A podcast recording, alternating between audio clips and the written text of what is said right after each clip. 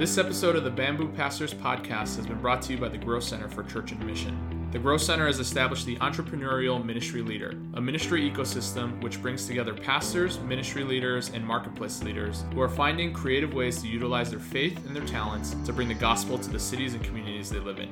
Check them out at thegrowcenter.com.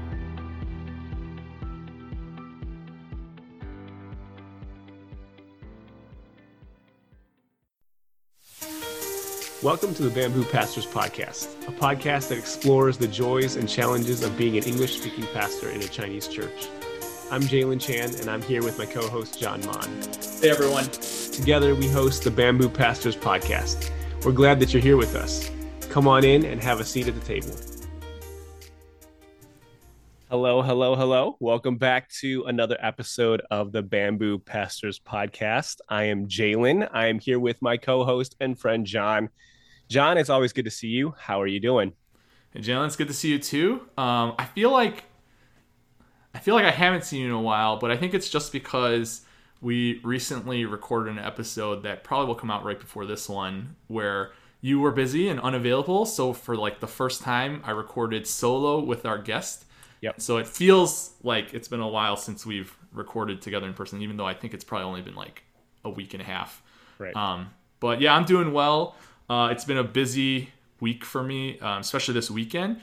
Uh, our youth group was on retreat this weekend, so we had about 80 students um, up at a retreat site a little bit north of San Francisco, and um, got to hang out with our students. Like I'm not the youth pastor at our church, but I think because of my role now as the next gen pastor, I get the privilege of going on the retreat with them. Uh, I have a ton of fun, and um, mostly did kind of behind the scenes stuff. Uh, I ran the computer during worship, which is you know, it's it's not the thing I normally do at church, but you know what? I'm gonna do that as best as I can, and uh, felt like I was pretty good at running ProPresenter. So yeah, it was good time up on uh, up on the mountain with them. Our speaker was a good friend of both of ours, um, Dan Bull, who uh, we've I believe we've had on the podcast. Yes, we've had Dan Yes. on the podcast. That's right. Um, and so Dan was out here speaking for us, and I got to hang out with him, take him around SF a little bit, um, and so it was just a good time, a lot of fun. Yeah. But what about you? How's your week been? Yeah, it's been good. Uh, like you said, um, I wasn't able to meet. We weren't able to do that podcast recording earlier. Um, just a lot of things going on at church, um, challenging things, but that's just the nature of ministry life, right? But uh, my mom was in Hong Kong for about three months, and so she just came back last week, and so I was, of course, excited for my mom to come back. But um, let me just take you back to the past for a little bit first to kind of Mhm. shape this story. Uh, we were, as a family, I was there with um, my wife and our kids in 2018. And back then, uh, Starbucks had these um, these like specialty mugs that were uh, u- unique to where their Starbucks store is, right? Yeah. And so in the states, of course, you can get ones from Illinois and California, and you know you can get ones from Disneyland or Disney World or whatever. So we try to collect some of these mugs wherever we go. Mhm. In Hong Kong, they have specialty Hong Kong Starbucks mugs. Yes. And so in 2018, we bought one. Um, a few years later, we dropped it and it cracked. And Oh, it was no. joke my favorite mug because it's from Hong Kong, Mhm. right? Mhm. And it's super, it was cool design. And so my mom went back and um, ever since we broke it, we've been looking, we've been like, well, how do we get another one of these Hong Kong mugs if we don't just go there? And, um, you know, on eBay, they're like $50. Hmm. Like, we're not doing that. Mhm. Uh, but then we discovered that we could order it here online and then ship it to my grandma's my grandma's house where my mom is staying, and then she could just bring it back. oh. So we ordered two of them, and I know our listeners can't see it, but here's my Hong Kong mug. oh, that's pretty awesome. It's yeah, Very it's cool. a great mug. So we got two of them. I'm super happy. Of course, I was happy to see my mom, but one of the first things I asked her was, "Can I get my mug?" And of course, nice. I got my mug. So very excited about that. Yeah. Yeah, no, that's that's awesome. Glad that you could get that mug. But that's actually a great segue, Jalen, because I want to share about our guests for tonight. So you just got these uh, your mugs from your mom, special delivery from Hong Kong. And on our podcast tonight, actually, my mom is joining us um, for our conversation um, tonight. Not just my, my mom, but also uh, my mom and then another good, good friend of ours, someone who we have known for a long time. And so I want to introduce, um, because they, uh, I want to make sure I get their titles uh, right for our listeners. But we have on tonight doctors Jane Mann and Jacqueline Tsang Chen, and both of them are licensed clinical psychologists serving in the uh, in Illinois in the Chicagoland area, and we have them both on um, to sh- just talk with us a little bit about mental health. And I think this is a topic that we've addressed before on the podcast, but feel like we ha- don't have enough conversations uh, on. But again, I want to reiterate that, um, you know, Dr. Mann, I knew her before she had that title as mom, and Dr. Chen, we both knew her, grew up with her, and knew her as Jackie. And so we're going to refer to both of them using the names that we're most comfortable with. Obviously, you're not going to call my mom mom, but I right. definitely will. So I will call her Jane Yi Yi or Auntie Jane. That's right. That's right. So, mom, Jackie, we are so glad that you guys are on the podcast with us tonight. Really excited for this conversation. Thanks for hopping on with us. Thanks for having us. Likewise here.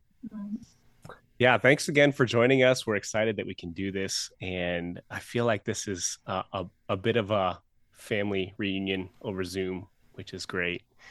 Um, but yeah, if you could maybe just start by sharing a little bit about how you felt called to um, go into psychology and um, doing the, the work that you're doing, which is a really needed thing. Uh, maybe a little bit about how your faith impacts how you got into your profession. Um, and we'll start with Auntie Jane first, and then Jackie, I'll have you go after that. Okay. Uh, well, I did. I started out in my training as a social worker okay, not as a psychologist.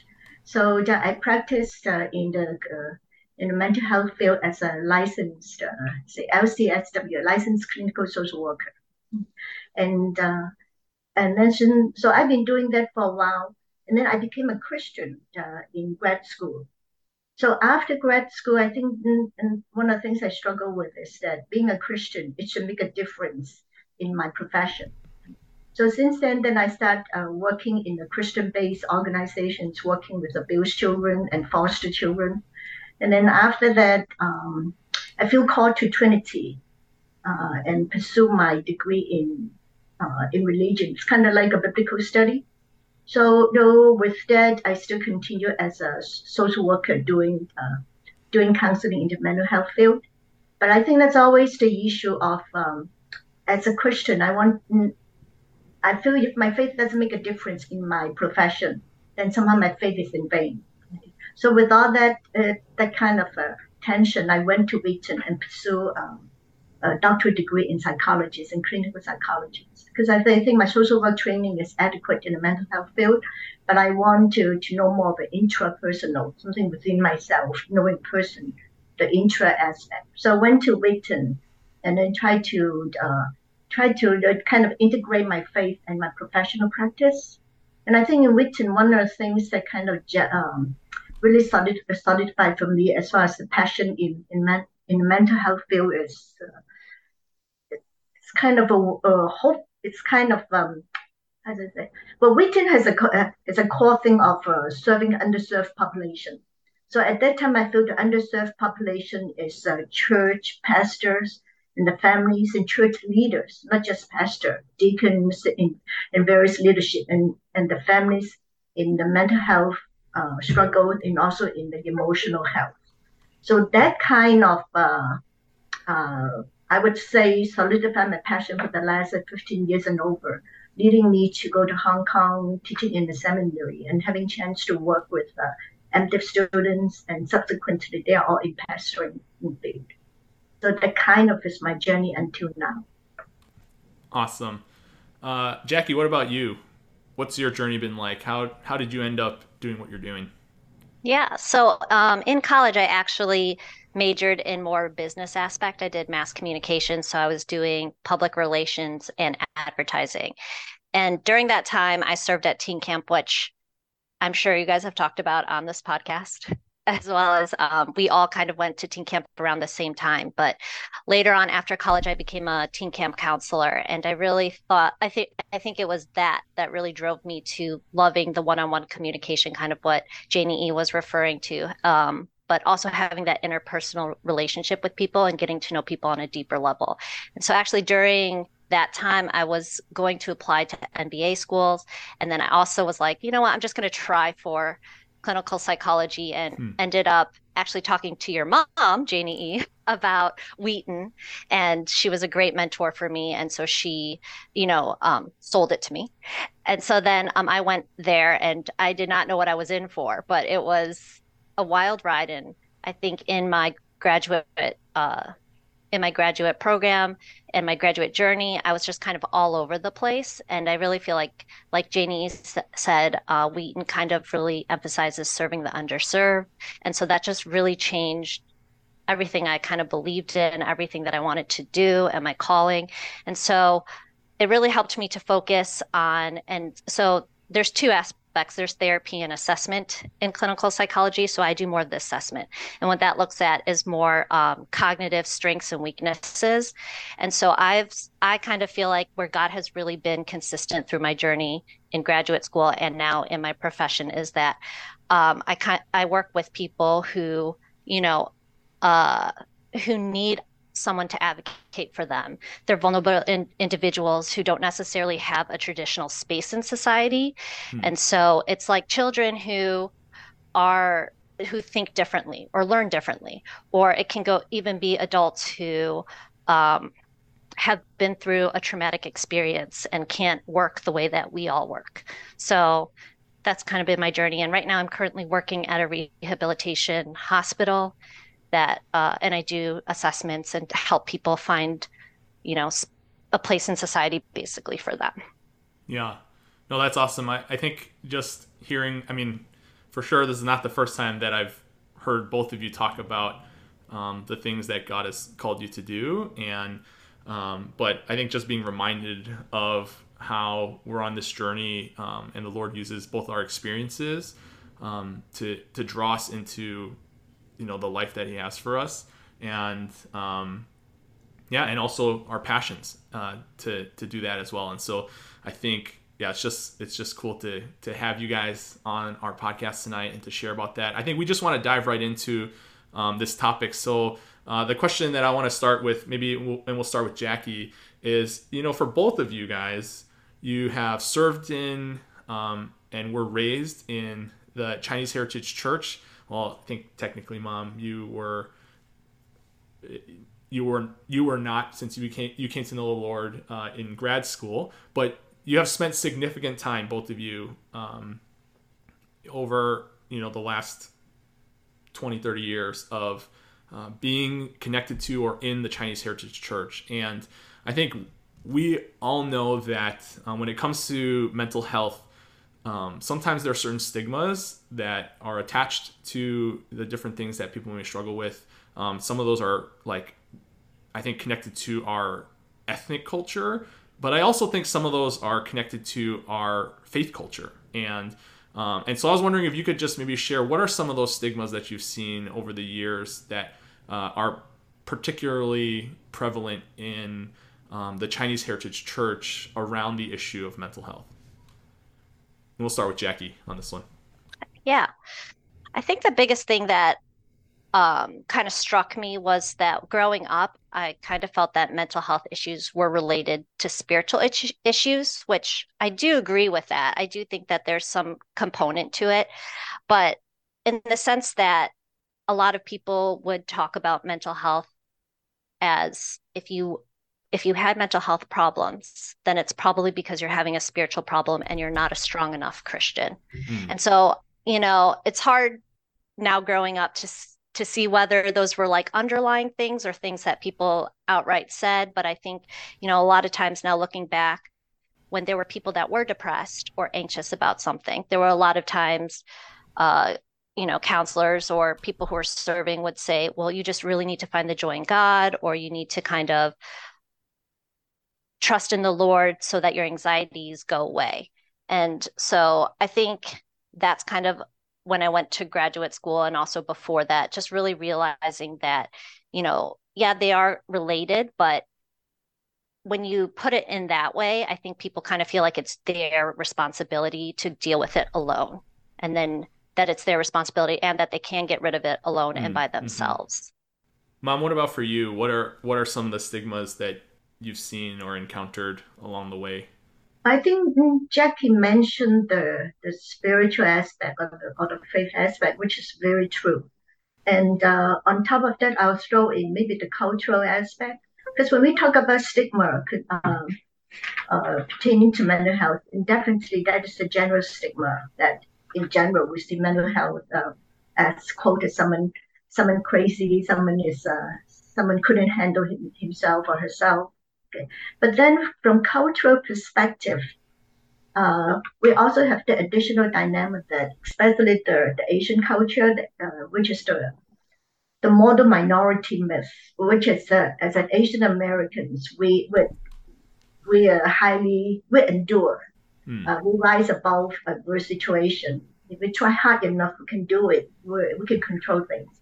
So that kind of throw you into the arena of mental health, which means that if you have mental health issue, that it's it's your problem. You're weak. You don't work hard enough. You don't just kind of uh, get out from it. So I think from the cultural perspective, that that um, model minority myth adds to the additional stigma. Hmm. In uh, in addition to the faith aspect and the general general aspect of uh, stigma that is associated with mental health. I think that's I think that's very insightful. Um, do you think that attitudes within specifically like Chinese heritage churches or maybe the the Asian American um, demographic has shifted in recent years around mental health? Has that has has it improved? Has it gotten worse? Um, has it kind of stayed the same? To answer your question, let me just add another point that I think is also important pertaining to what uh, John's question other than the model minority myth, I think there's a shame aspect, which is very uh, dominant in Asian American. Right. So that kind of added to the added stigma, which so from that point to response to Jaden's question, I think the dynamic has been shifting to shifting for good, for hopeful, mm. for, for more positive elements.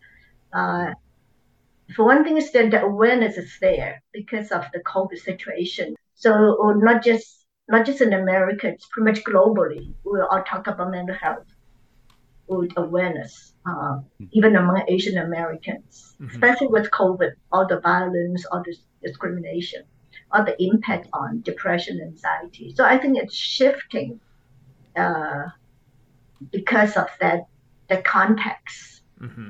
Uh, and so the shift also means the shame aspect, which Asian Americans tend not to talk about that. But there's more people is willing to talk about that. Uh, how we see shame, how we affects us, how we not just see the shame of ourselves as, as having mental, mental health issue, but it reflects on your family and you don't want to bring shame to your family. You don't want people to make comments that, oh, your parents or your grandparents did something the kind of uh, leading you do to to who you are right now. So that shame aspect has been more changing and people are more willing to talk about it before it's more of a silent subject. I, I do want to add that I agree with Janie E, but also it's interesting because I recently did some research on this on just people who use mental health resources and Asian Americans are the very least one. So mm. everyone is I feel like doing better than before, yeah. like Janie E said, just because we are starting to talk about it and have a culture where it's acceptable. But at the same time, Asian Americans are the least to have these resources or use the resources that are given to them. It, it's true. It's uh, definitely it's still the least compared to the openness compared to the other ethnic groups.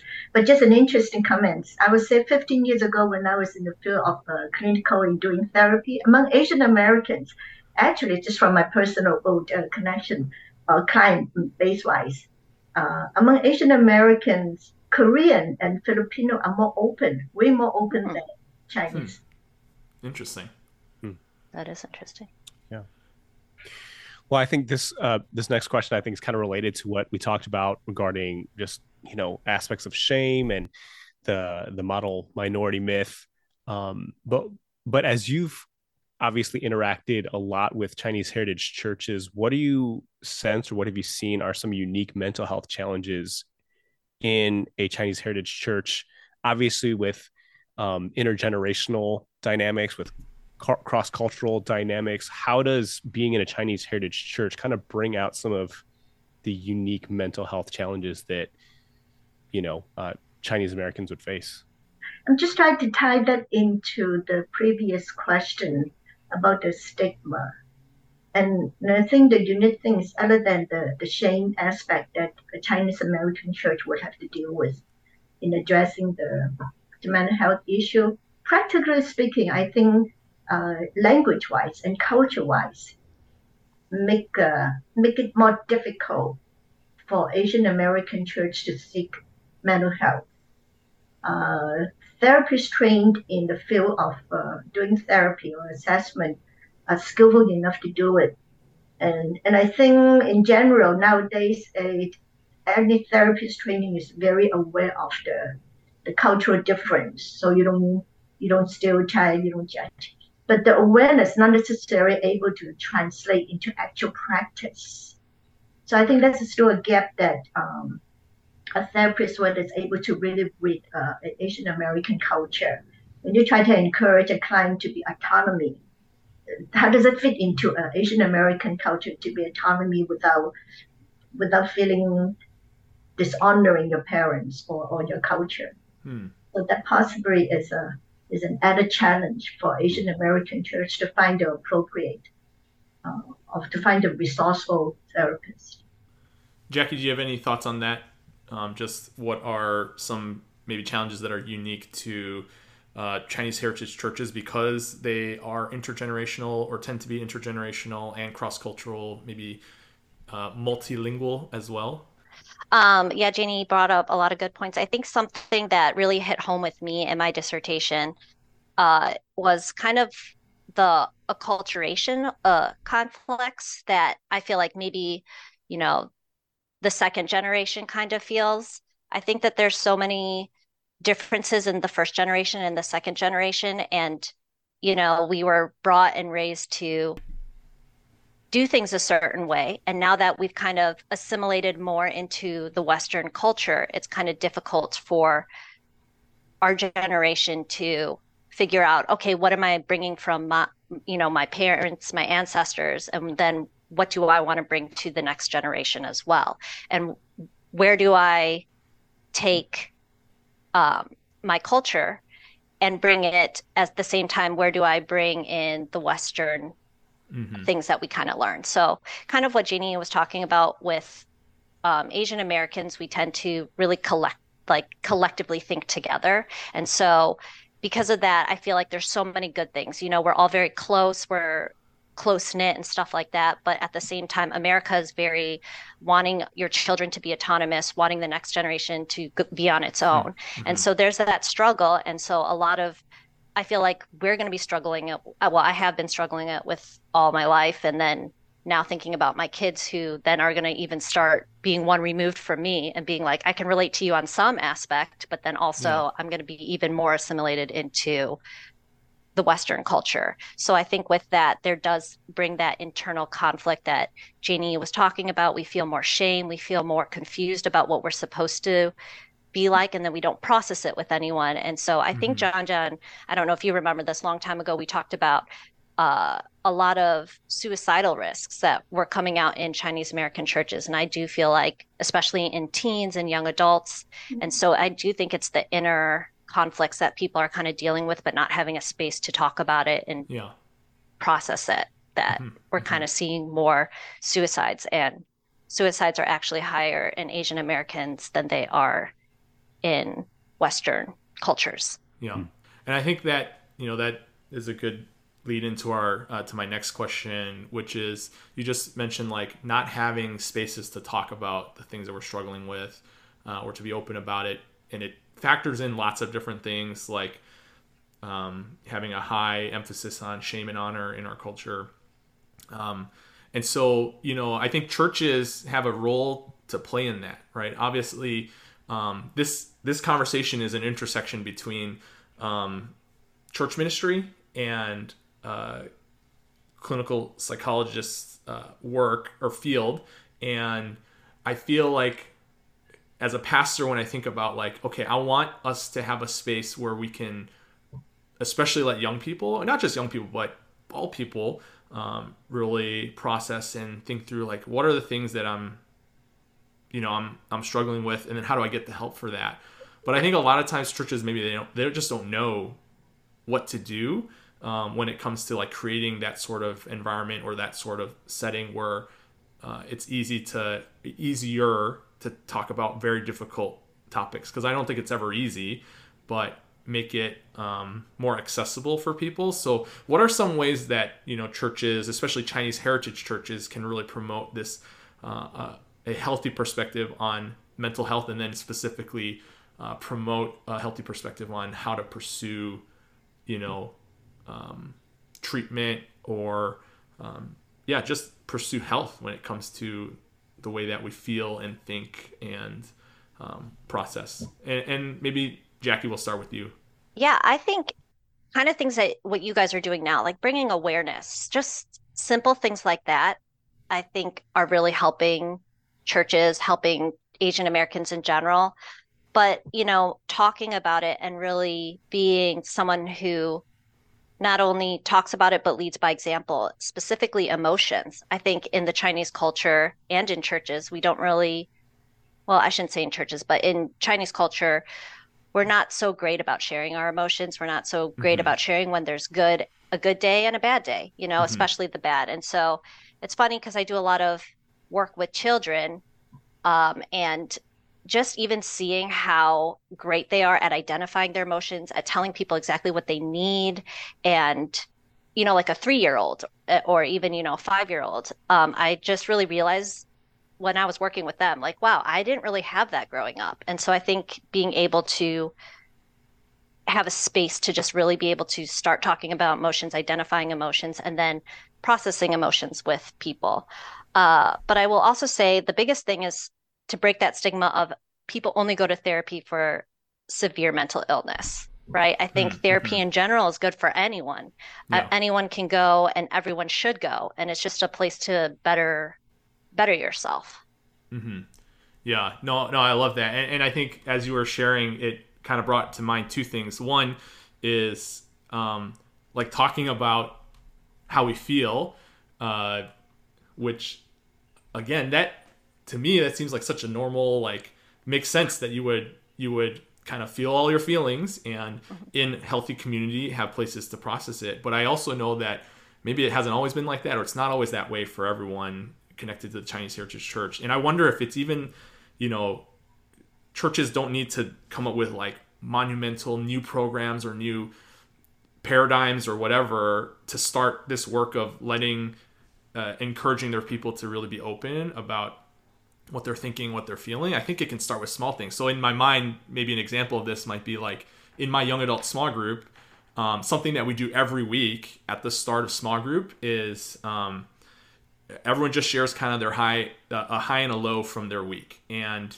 um, you know, we may not have tons and tons of time in that setting to like dive deep into a spe- how people are feeling specifically, but I think it gives that space for you know, for someone to just share like, hey, I had a rough week this week and this is why, or I had a good week this week and this is why. And I think in even in our small group, we've had chances to like, okay, how can we come alongside and pray for someone as they're struggling with something during the week?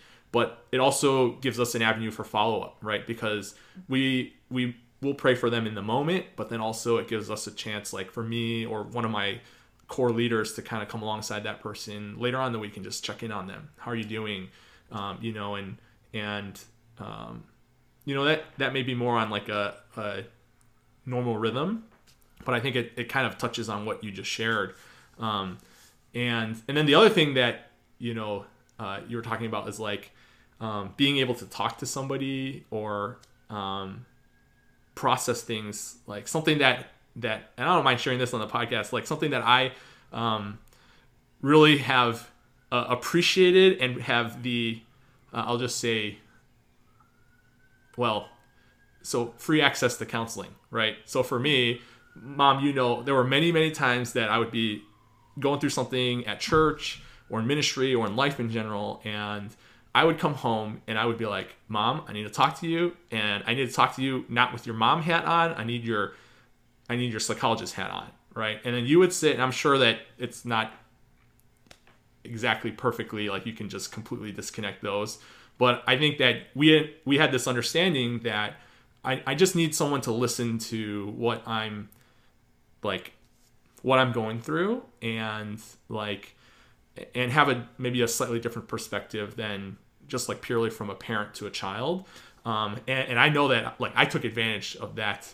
You know, I don't need a referral. I don't need to go through insurance to just come home or give you a call, especially even when you were like all the way in Hong Kong. Like, you know, any time of the day, I just be like, text you on WhatsApp.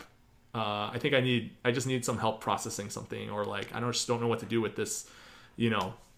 And um, you know, I again like obviously not everyone has a parent who is a licensed clinical psychologist uh, that's been practicing for many years, but I do think that um, there are places where people can uh, ask for help and talk to someone, and they just have they have to find it. And churches probably have to do a better job of connecting people to those resources and, and stuff. So that was my little. I, I, think those are the two things that jumped in my mind, Jackie, as you were sharing. Um, but mom, I just same question for you. Like, are there ways that you feel like churches can do a better job of really uh, promoting just a healthy perspective on mental health or on mental health treatment, um, and that people or can connect people to resources for that or or whatever?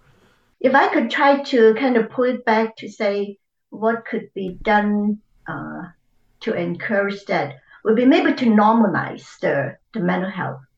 Because which is what Jackie mentioned was the awareness, which is what you talk about was the ability to be able to process. So when you process and talk about things that bother you, and hopefully it, you don't get the sense that that you're being judged as what's wrong with you as a pastor spiritually. How can you, you how can you, you how can you go through that? It's not possible. Okay, mm-hmm. so those two incidents kind of make me think maybe one of the things is for us to to normalize in the sense that we all have mental health good days and bad days. Yeah. Hmm. Doesn't necessarily mean that we are crazy. Doesn't necessarily mean that we are spiritually uh, inadequate. Uh, it's just that uh, when we have a bad mental health days, we need to process it with someone. We need to talk with someone just so that we won't be fall into even spiral downwards. Okay. So so I think that the normalizing it the knowledge that we all have that the mental health difficulties, it doesn't make us uh, weak, doesn't make us crazy. Yeah.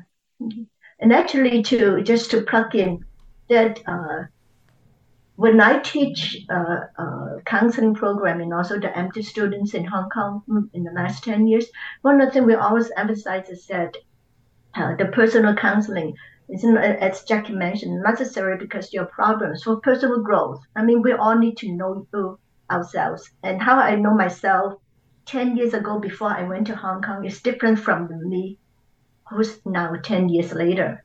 And there are things that there are things I gained, there are things I lost, there are things I changed. So those are things it's good to process with someone to mm-hmm. kind of get a better understanding of who I am. So yeah, so hopefully the kind of uh, bring back to the point as far as what church can do in general, the attitude. Mm-hmm. You know, for a lot of our listeners, um, they're in ministry. A lot of them are pastors, um, and I think for for a lot of us as pastors, we in our training counseling was not uh, it might have been a course or two unless we that was a focus that we had and so when we're thrown into ministry obviously there's all these things that happen um, and you know i found because of what we talked about in the past with you know uh, just with the stigma and uh, just with the challenges of feeling shame if if and when somebody comes to me with an issue i know it's it's pretty serious, right? It's it's at a point where they're they're kind of you know grasping for straws they're kind of at their wits end um, and i think for pastors who are in that situation they come across a, a counseling situation it can be overwhelming because maybe we've taken a class or two back in seminary or back in bible college and now we're kind of thrown into this and certainly we have the word of god to rely on. But maybe uh i don't know if this is necessarily fair to knowing how much training you guys have been through but are there some quick sort of helpful um tr- you know advice that you would give for us as pastors? Like what are some things we can do in counseling the people in our congregation um, some thoughts you might have maybe on how can a pastor prepare well for leading a person or a couple or somebody in their congregation who uh, needs help? Yeah or or even and i'll add this um, even are there ways to grow in this area uh, that might not be like we may not be able to do a full you know uh, doctorate of psychology like you guys have but are there ways that we can grow and learn in this area um, as pastors? Are there resources for it things like that? I would i would say first of all i think it's important for pastors to be aware that you cannot you cannot play too many roles.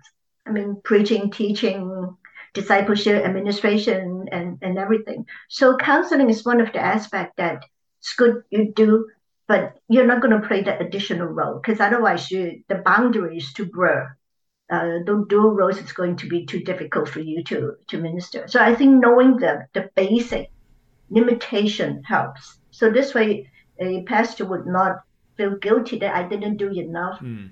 and I need mm. to do everything for all my member, which I think is is detrimental yeah. to to the spirit, to their own spiritual life and their own relationship.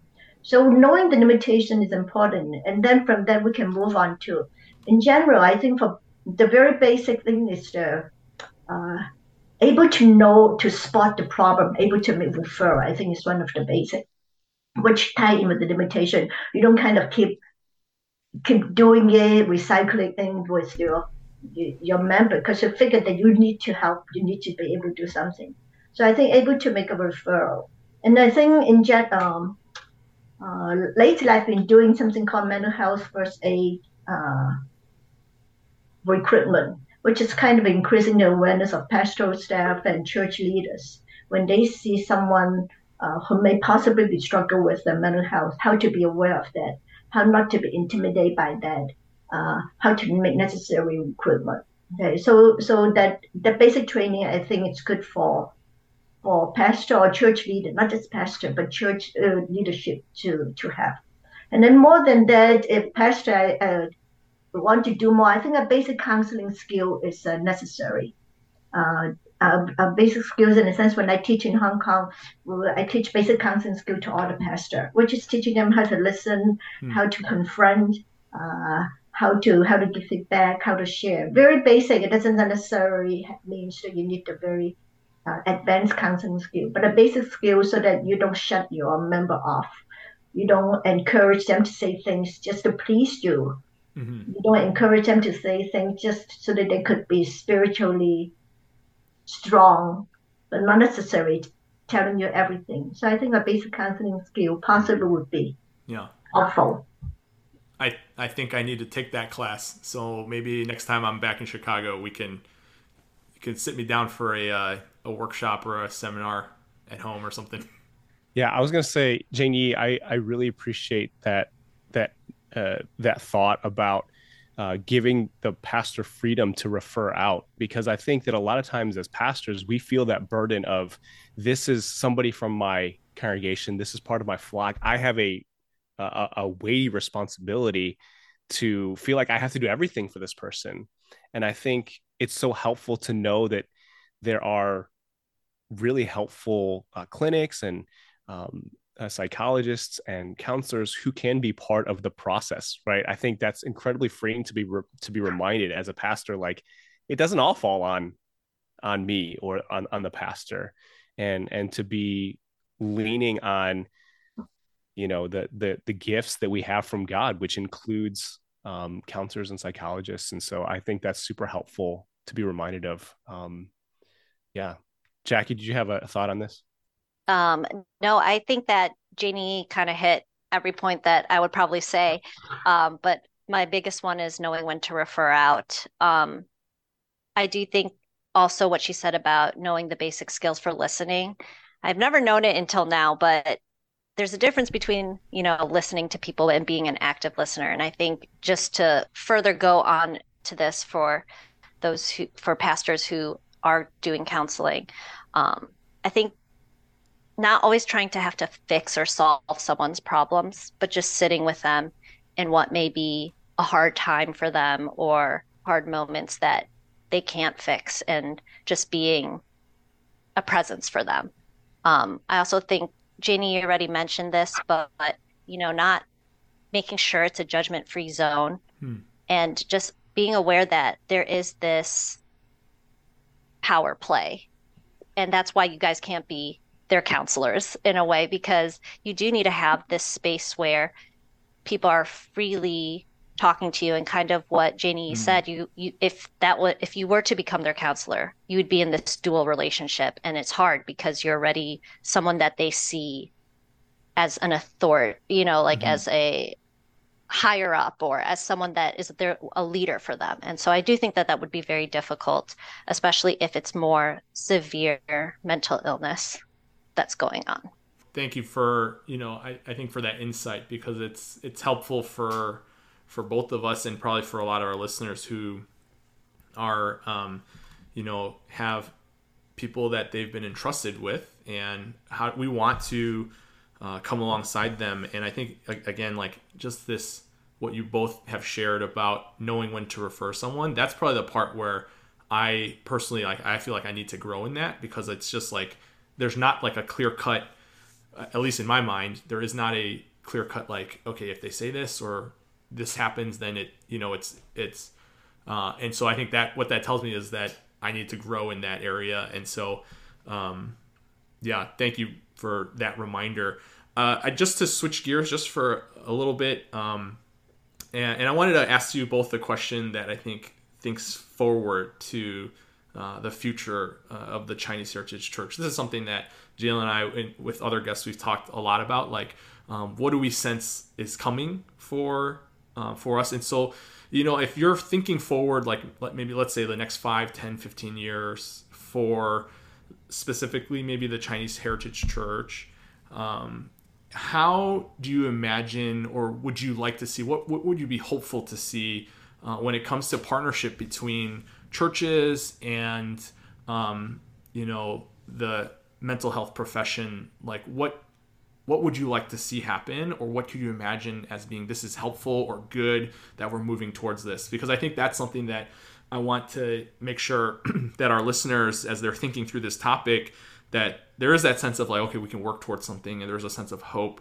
for where we're headed um, you know and yeah so uh, i'll start with jackie on that question like when you think about partnership um, what might be something that you feel like yeah, we could we could move towards this, or it'd be it would be good to move towards this.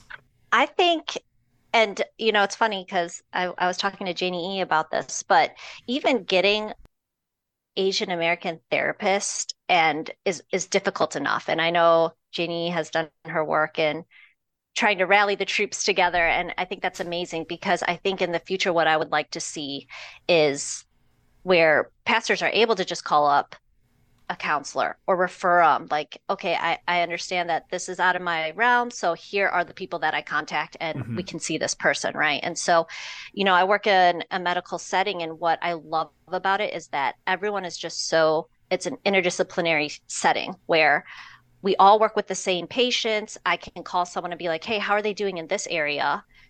And the person will tell me and that will inform me on how i treat them and so I think the same in the same way in five years, I, I mean, it's going to take more than five years, but I would hope that it would be that where we can, hmm.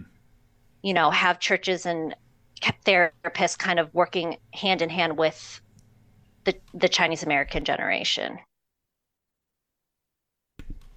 You know, to add on to what uh, Jackie just mentioned, uh, that working together.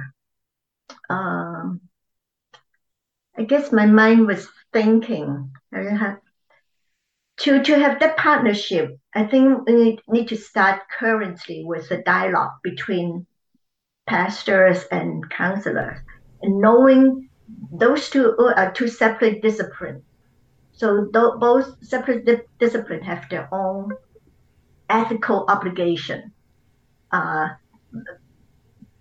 both wants to protect the flocks. I, mean, I, want to protect my clients. You want to protect uh, people that you minister to. So I think we need to dialogue to know what's a limitation in partnership. Mm-hmm. It's good to call up uh, because I trust you. I know what you're doing, so I can make a referral. But also good to know that after I make the referral, then I need to honor the the ethical boundary. I couldn't oversee everything. I mean, what Jackie mentioned within the hospital discipline is different. Uh, the only thing that would come along to the same page would be a church hiring a pastor to do counseling, a pastor to do discipleship, a pastor to do next generation. Then within a church, you have that interdisciplinary advantages. Like I call you up about this mm-hmm.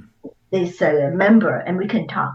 But if you talk about referring out, then I think the dialogue need to start knowing what each, each discipline limitation, knowing what each discipline can offer so that we can work together. Hmm. So when, when a pastor refer out doesn't have to feel that I'm taking over the flock, I'm not telling you anything about this person because it's none of your business, but more so because I want to protect its client. I want to honor his autonomy. We can work together, but we need to know uh, how far we can go. So I think that knowing what each other is doing uh, is a good start in order to pave the way for a few years later, then we have the freedom. I have different referral sources. I trust this person. Uh, I could just make a referral, and I just trust that if the person gets stuck in the counselor gets stuck in any theological issue, the counselor is not the pastor, then the counselor will feel, feel comfortable enough to encourage the member. For those things, you possibly need to seek out your pastor hmm. once you get a clear understanding. Yeah, that's good. Yeah knowing uh, knowing kind of the boundaries of that i think that's important. Yeah. Well i've really appreciated your your thoughtfulness from both of you and uh, just the expertise that you bring to this. Um, you know we we typically ask this question as the last question but for both of you what's one piece of advice or encouragement that you would give to someone that's serving in the chinese heritage church uh, maybe specific to what we've talked about? Doesn't have to be necessarily but a piece of advice. And i'll start with you janie yi and then Jack, you can follow up with your thoughts. A piece of advice. You only want one piece? I have you can, uh, thousands. You can keep going. You can give as many as you want. Yep. You have a lot. I know. uh, I would say it's good to have the awareness. It's good to dialogue. It's good to to dip into it to know more. So I was the piece of advice I would say for, for a pastor or church leader who's interested in pursuing the mental health for the congregation, then need to ask, why am I drawn to this? Okay, why is it I see it so important? Okay, why is that I'm, I'm willing to step out to do it? But at the same time, I think you also need to ask the other question. Your other church leaders might not be on the same page as you. Hmm. So instead of judging, aggra- um, resenting, whatever, then you need to ask the next question: What's holding them back? For not pursuing. They got the reasons. They're holding people are holding back not because they don't love the congregations, not because they are just stubborn. They have their own fear. They have their own concern. So I think it's valid to ask both questions. Why am I willing to step out? And why is other people are holding back for their own it could be for good legitimate reasons. So I think that that creates the understanding even among church people. So you won't be moving faster, then you kind of get discouraged or you won't be, I don't want to move at all because my others are not ready. So I hope that makes sense too. Yeah, yeah mine kind of goes along with Janie East, but you know, educating yourself about mental health. I think nowadays it's so easy to get information. Obviously, hopefully you're getting correct information, but mm-hmm. you know, even following mental health um, professionals on Instagram or you know TikTok, if that's what it is nowadays. Um, but yeah, just you know, understanding, especially if it the community that you're serving, right? We're all different, we're all unique, but understanding Asian American, specifically Chinese, what's going on, and and then I would have to say, um, lead by example. If you want your uh, your participants to be um, seeking, you know, getting better, seeking counselors, seeking therapists, I think that it would be great if leaders were also doing that and talking mm-hmm. about it. Yeah. Oh, thank you both of you for just that encouragement, that advice. Um, I think that uh, just so valuable having both of your perspectives and your expertise on our podcast tonight. So I've really enjoyed this conversation. I wish we could talk longer and and more. Um, not just I'm sure we are gonna about to talk longer and more uh, once we hit the the stop button on the recording. Um, but yeah, it was just great to have both of you on. So thank you so much. Thank you. Yeah, glad to be here. That's the end of our episode. Thanks for joining us today on the Bamboo Pastors podcast. Make sure to subscribe to the pod on whatever platform you listen to us on. Rate and review us, and check in every week as we explore the joys and challenges of ministry in the Chinese church. You can find us on Twitter and Instagram at Bamboo Pastors. See you next time.